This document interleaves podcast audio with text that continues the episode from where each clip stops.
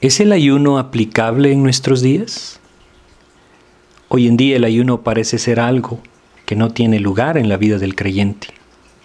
Cuando pensamos en él, quizá rápidamente nuestra mente va al Antiguo Testamento o a los creyentes del primer siglo.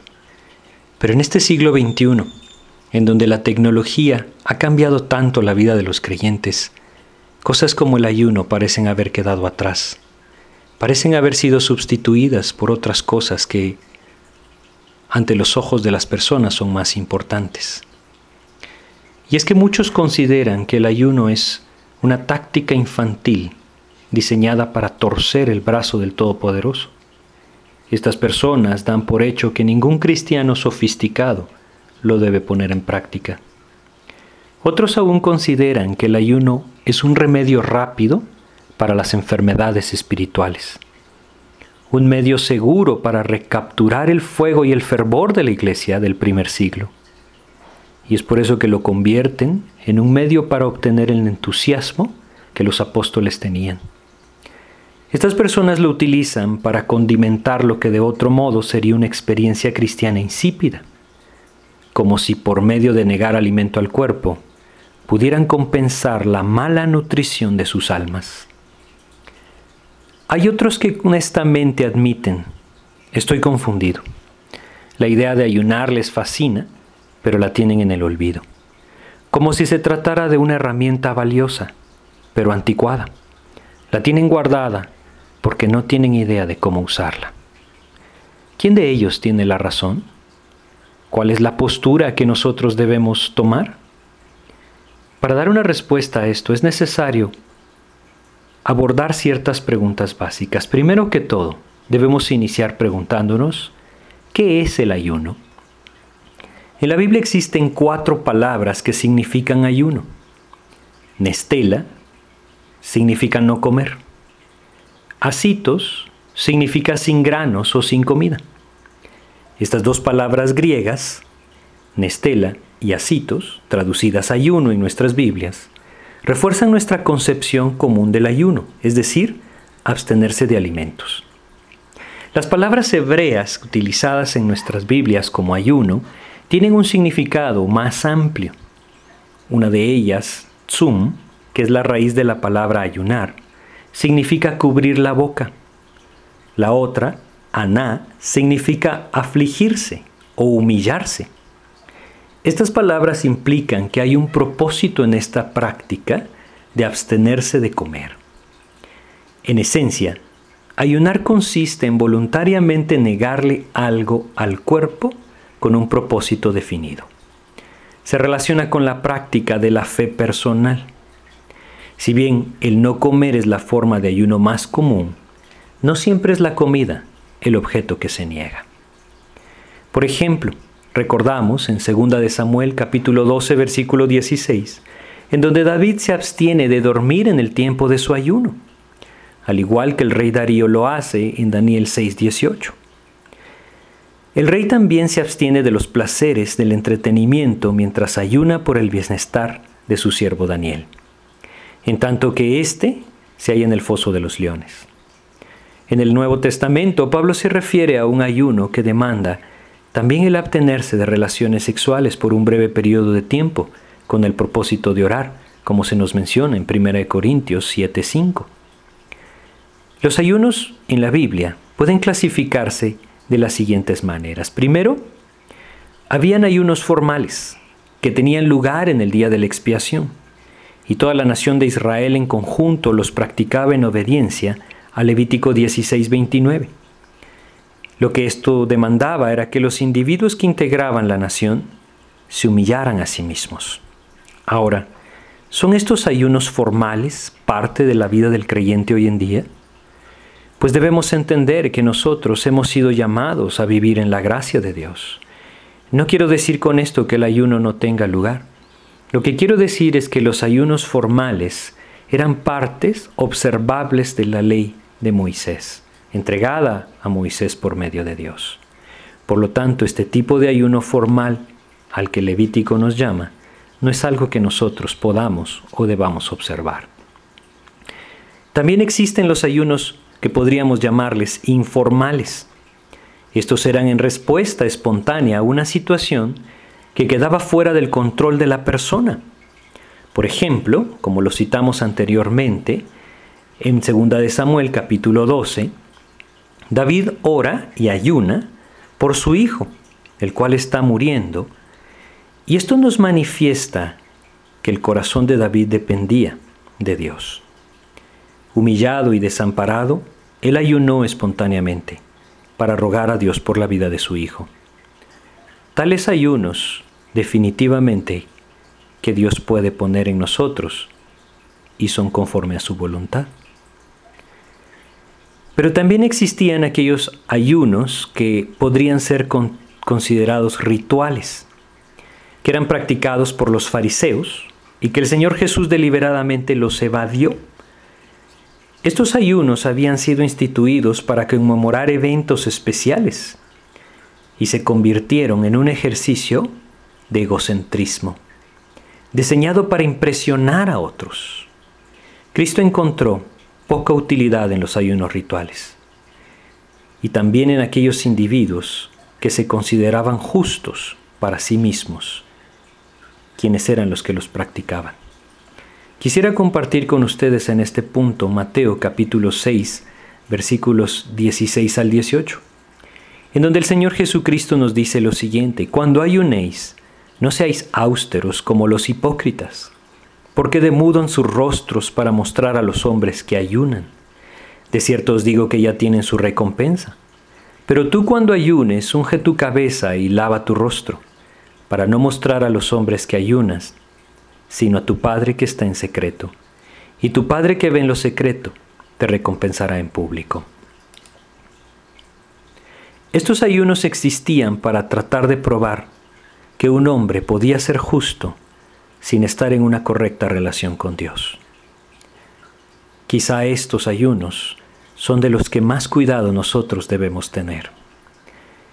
Ahora, la siguiente pregunta que quisiera tocar es, ¿cómo se trata el ayuno en las escrituras?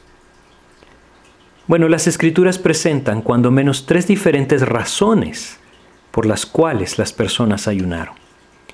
La primera podríamos darnos cuenta que era en forma de expresar un dolor. Nuevamente, el pasaje citado en Samuel, segunda de Samuel, vemos que en el capítulo 1, versículos 11 y 12, el rey David hizo duelo por la muerte de su íntimo amigo. También tenemos un ejemplo en la vida de Nehemías, quien, según leemos en Nehemías 1.4, ayunó a causa del sufrimiento, del oprobio, de la condición en la que se encontraba la ciudad de Jerusalén. Este tipo de ayuno parece normal. Mucha gente rehúsa comer cuando se halla en un estado de alteración. Pero saben, es raro encontrar a un hombre que ayune a causa del pecado de su nación, como lo leemos en todo el capítulo 9 del libro de Daniel. Esta es la respuesta de un alma que ha sido tocada por la santidad de Dios y que es consciente de cuán lejos está de ella. La gente de entonces, como la de hoy, no sentía ningún dolor por el pecado, porque muy pocos apreciaban la santidad de Dios. Pero Daniel sí lo sintió. Quizás es por ello que Dios lo llama varón muy amado. Este es el tipo de ayuno que sin duda Dios anhelaría en nuestras vidas. También relacionado con el ayuno podemos encontrar una expresión de dolor. Esta expresión de dolor se halla en el ayuno como señal de arrepentimiento. Por ejemplo, en Joel capítulo 2 de Joel, versículo 12, nosotros encontramos acá un ejemplo de esto, en donde Dios nos dice, por eso pues ahora dice Jehová, convertíos a mí con todo vuestro corazón, con ayuno y lloro y lamento. Este ayuno del que leemos en Joel es cuando Dios dice al pueblo de Israel que se vuelvan a Él y demuestren la sinceridad de su arrepentimiento con ayuno y lloro y lamento. El ayuno como señal de arrepentimiento adquiere una matiz ligeramente diferente en el libro de Jonás, en el capítulo 3, en donde los ninivitas ayunaron para arrepentirse, para alejar el juicio de Dios de sobre sus vidas. Y el juicio fue alejado. Ahora debemos entenderlo muy bien. El juicio fue alejado no porque ayunaron, sino porque se arrepintieron. Es por eso que debemos ser muy cuidadosos cuando tocamos el tema del ayuno. Porque debemos reconocer que a Dios le interesa el corazón. A Dios le interesa el corazón, no los actos superficiales de ningún tipo, ya sean de ayuno, ofrenda, adoración, servicio.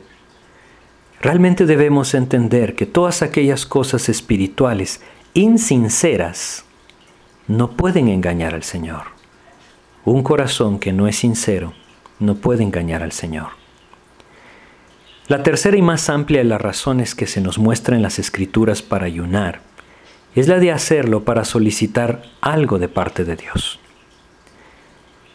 Por ejemplo, en la vida de Esdras, sabiéndose Esdras vigilado por una cultura pagana, él ora y ayuna para solicitar seguridad durante el viaje a Jerusalén. Otro ejemplo lo encontramos en la vida de Esther, quien solicitó protección y preservación de su vida cuando ayunó antes de presentarse ante el rey Asuero. Otras peticiones hechas a Dios por medio de oración y ayuno también incluyen oración por la victoria en la batalla, como Josafat lo hizo en 2 de Crónicas capítulo 20. También leemos en las escrituras como David hizo oración y ayuno por sanidad en 2 de Samuel capítulo 12 cuando oró por su hijo. Oración para ser perseverado, preservado del poder satánico, como el Señor Jesús y los discípulos en Mateo 4 y Mateo 17. Pero encontramos uno que es más común en nuestros días. Es la oración respecto a aflicciones y grandes necesidades. Esta podría ser una categoría general que incluye casi toda situación seria en la que nosotros vivimos. Una de las razones más significativas para ayunar ocurre en Hechos capítulo 13 versículos 1 al 4, en donde los líderes de la iglesia primitiva y quizás también las congregaciones completas ayunaron y oraron antes de elegir misioneros y ancianos. Posiblemente se evitarían muchos problemas hoy en día en el campo misionero si oráramos de esta manera antes de enviar a las personas. Ningún otro tipo de decisión está más sujeto a presión que este. La meditación y oración serias y profundas son imprescindibles en el campo de las misiones. Ahora, regresemos a nuestra pregunta inicial. ¿Es el ayuno aplicable en nuestros días? Muchos dicen que esto es algo que no se aplica en nuestros días, que nuestra vida es muy distinta a la vida de David, quien ayunaba hace casi tres mil años. Pero hay algo que David tenía en común con nosotros, y esas son las necesidades. Las necesidades del alma no cambian. Las necesidades del alma no pueden ser satisfechas por la tecnología que nosotros tenemos hoy en día. Debemos mantenernos en una estrecha dependencia de Dios. Quizá una de las razones por las cuales la iglesia de hoy está agonizando, está dormida, es porque muy pocos de nosotros nos vemos como personas necesitadas. No nos humillamos ante Dios. El ayuno es una manera de apelar al Señor respecto a asuntos serios sobre los cuales nosotros no tenemos control. El día en que nosotros dejemos de tener necesidades, entonces ese día podríamos decirlo, controlo todo, y ese día entonces ayunar ya no tendría sentido. Es por eso tan importante que nosotros prestemos atención a lo siguiente. Si hay necesidad en mi vida, esta es una oportunidad para buscar a Dios en oración y ayuno. Pero hay cosas que también nosotros debemos saber sobre el ayuno.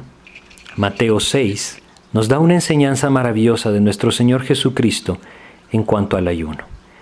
Quisiera leer con ustedes tres versículos, el primero el 2, el 5 y el 16. Si nosotros leemos entonces en Mateo capítulo 6, versículo 2, dice, Cuando pues des limosna, no hagas tocar trompeta delante de ti, como hacen los hipócritas en las sinagogas y en las calles, para ser alabados por los hombres. De cierto os digo que ya tienen su recompensa. Esto es lo primero, habla de la limosna. Es decir, podríamos entenderlo así, habla de ofrendar. El versículo 5 nos dice, y cuando ores, no seas como los hipócritas, porque ellos aman el orar en pie en las sinagogas y en las esquinas de las calles para ser vistos de los hombres. De cierto os digo que ya tienen su recompensa. Esto nos habla de la oración. Y si nosotros vamos al versículo 16, leemos lo siguiente. Cuando ayunéis, no seáis austeros como los hipócritas porque ellos demudan sus rostros para mostrar a los hombres que ayunan. De cierto os digo que ya tienen su recompensa. En los tres versículos que leímos nosotros encontramos algo común. El Señor Jesús empieza cada verso diciendo cuándo, es decir, la expresión dice cuando lo hagas, y Él está hablando de las tres cosas, de ofrendar, de orar y de ayunar.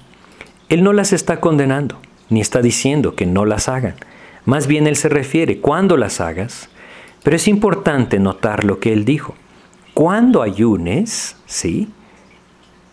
O siempre que lo hagas, lo que Él está condenando es el procedimiento y por supuesto las motivaciones de los hipócritas. Ahora, es bien importante entender esto acá. Entendemos que Él esperaba que estos actos se produjeran como un resultado de la fe. ¿Saben? El ayuno es una preparación del corazón, más que un método para torcer el brazo de Dios y convencerlo de que Él haga lo que yo le estoy pidiendo, debo entender que el ayuno es un medio para humillar mi corazón. Es una preparación del corazón, en donde todas aquellas cosas que alimentan mi carne son puestas a un lado para que entonces el Señor pueda controlar mi corazón. El Señor demostró que el hacer algo bueno con malos motivos carece totalmente de valor. Si bien el orar y ofrendar es algo que se nos ordena hacer a lo largo de la palabra, los únicos pasajes que ordenan el ayuno son los relacionados con las reglas para el día de la expiación encontrados en Levítico 16 y el día del Señor en Joel capítulo 2. Aparte de estos pasajes, el ayuno no aparece como una orden directa. Tampoco era algo que se limitaba a los judíos. Aunque el Señor no estableció el ayuno como una orden, en las escrituras Él nos menciona que Él espera que lo hagamos. Ahora, quiero compartir con ustedes lo que el ayuno no es. El ayuno no sirve si se quiere usar como método para forzar a Dios para que nos dé lo que queremos. Y aquí es algo sumamente importante de entender. Nosotros recibimos lo que pedimos solamente porque estamos en Cristo. Y también cuando vivimos conforme a su voluntad. Para esto es importante que nosotros recordemos pasajes como Primera de Juan capítulo 3 versículo 22, en donde leemos lo siguiente. Y cualquiera cosa que pidiéremos la recibiremos de Él, porque guardamos sus mandamientos y hacemos las cosas que son agradables delante de Él. Esto es lo que realmente Dios nos dice. El ayuno no es, no es un sustituto para la obediencia a la palabra de Dios. El ayuno tampoco es un medio para impresionar a otras personas.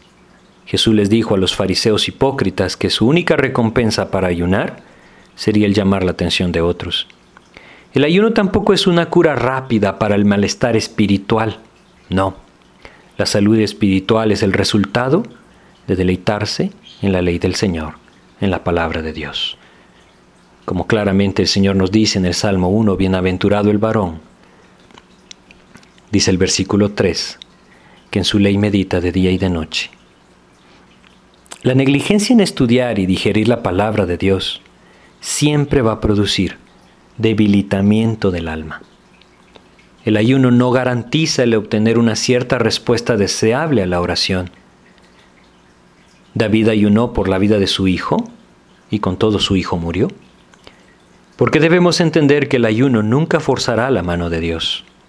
El ayuno no es un sustituto de la palabra que Dios ha revelado y nunca hará que Él cambie de su voluntad.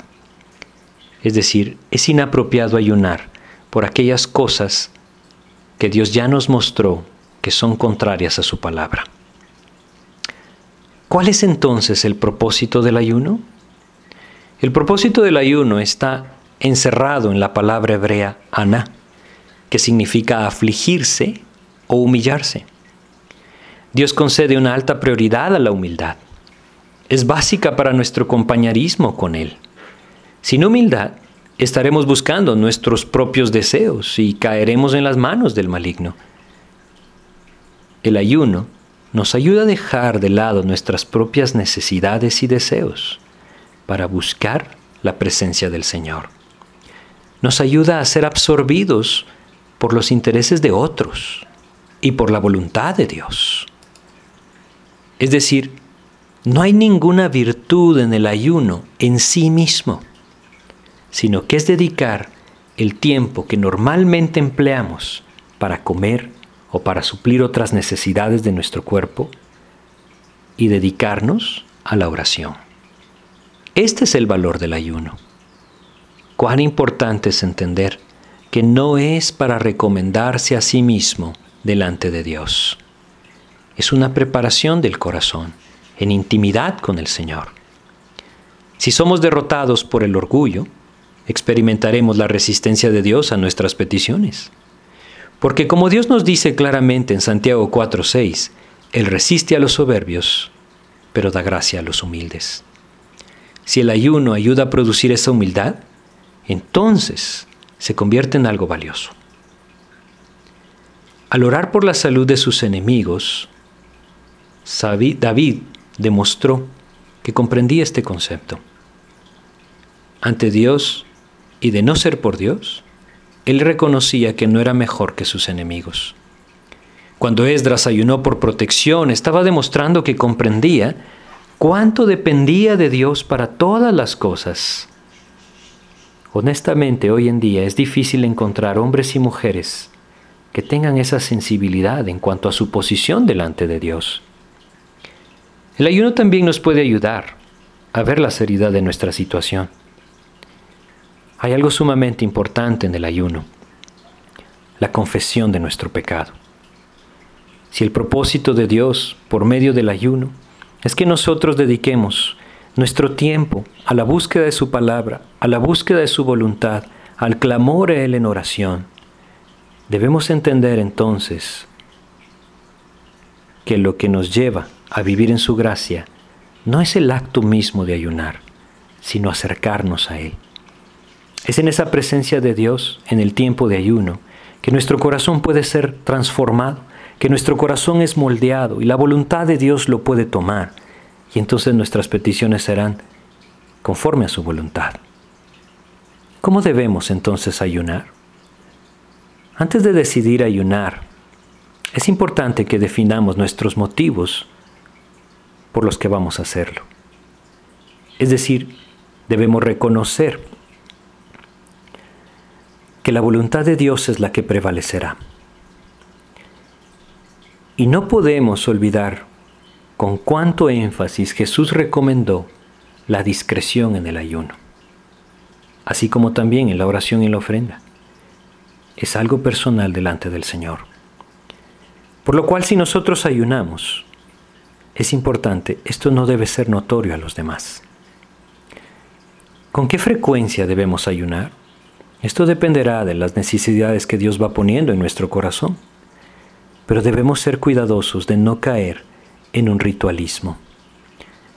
El Señor Jesucristo condenó grandemente los ayunos ritualistas. Es la necesidad del corazón la que nos lleva a buscar el rostro de Cristo. Y cuando la necesidad apremia, el corazón busca de tal manera el rostro de Cristo que no tiene tiempo para comer, que no tiene tiempo para deleites carnales, que no tiene tiempo para satisfacerse a sí mismo. Ese es precisamente el ayuno.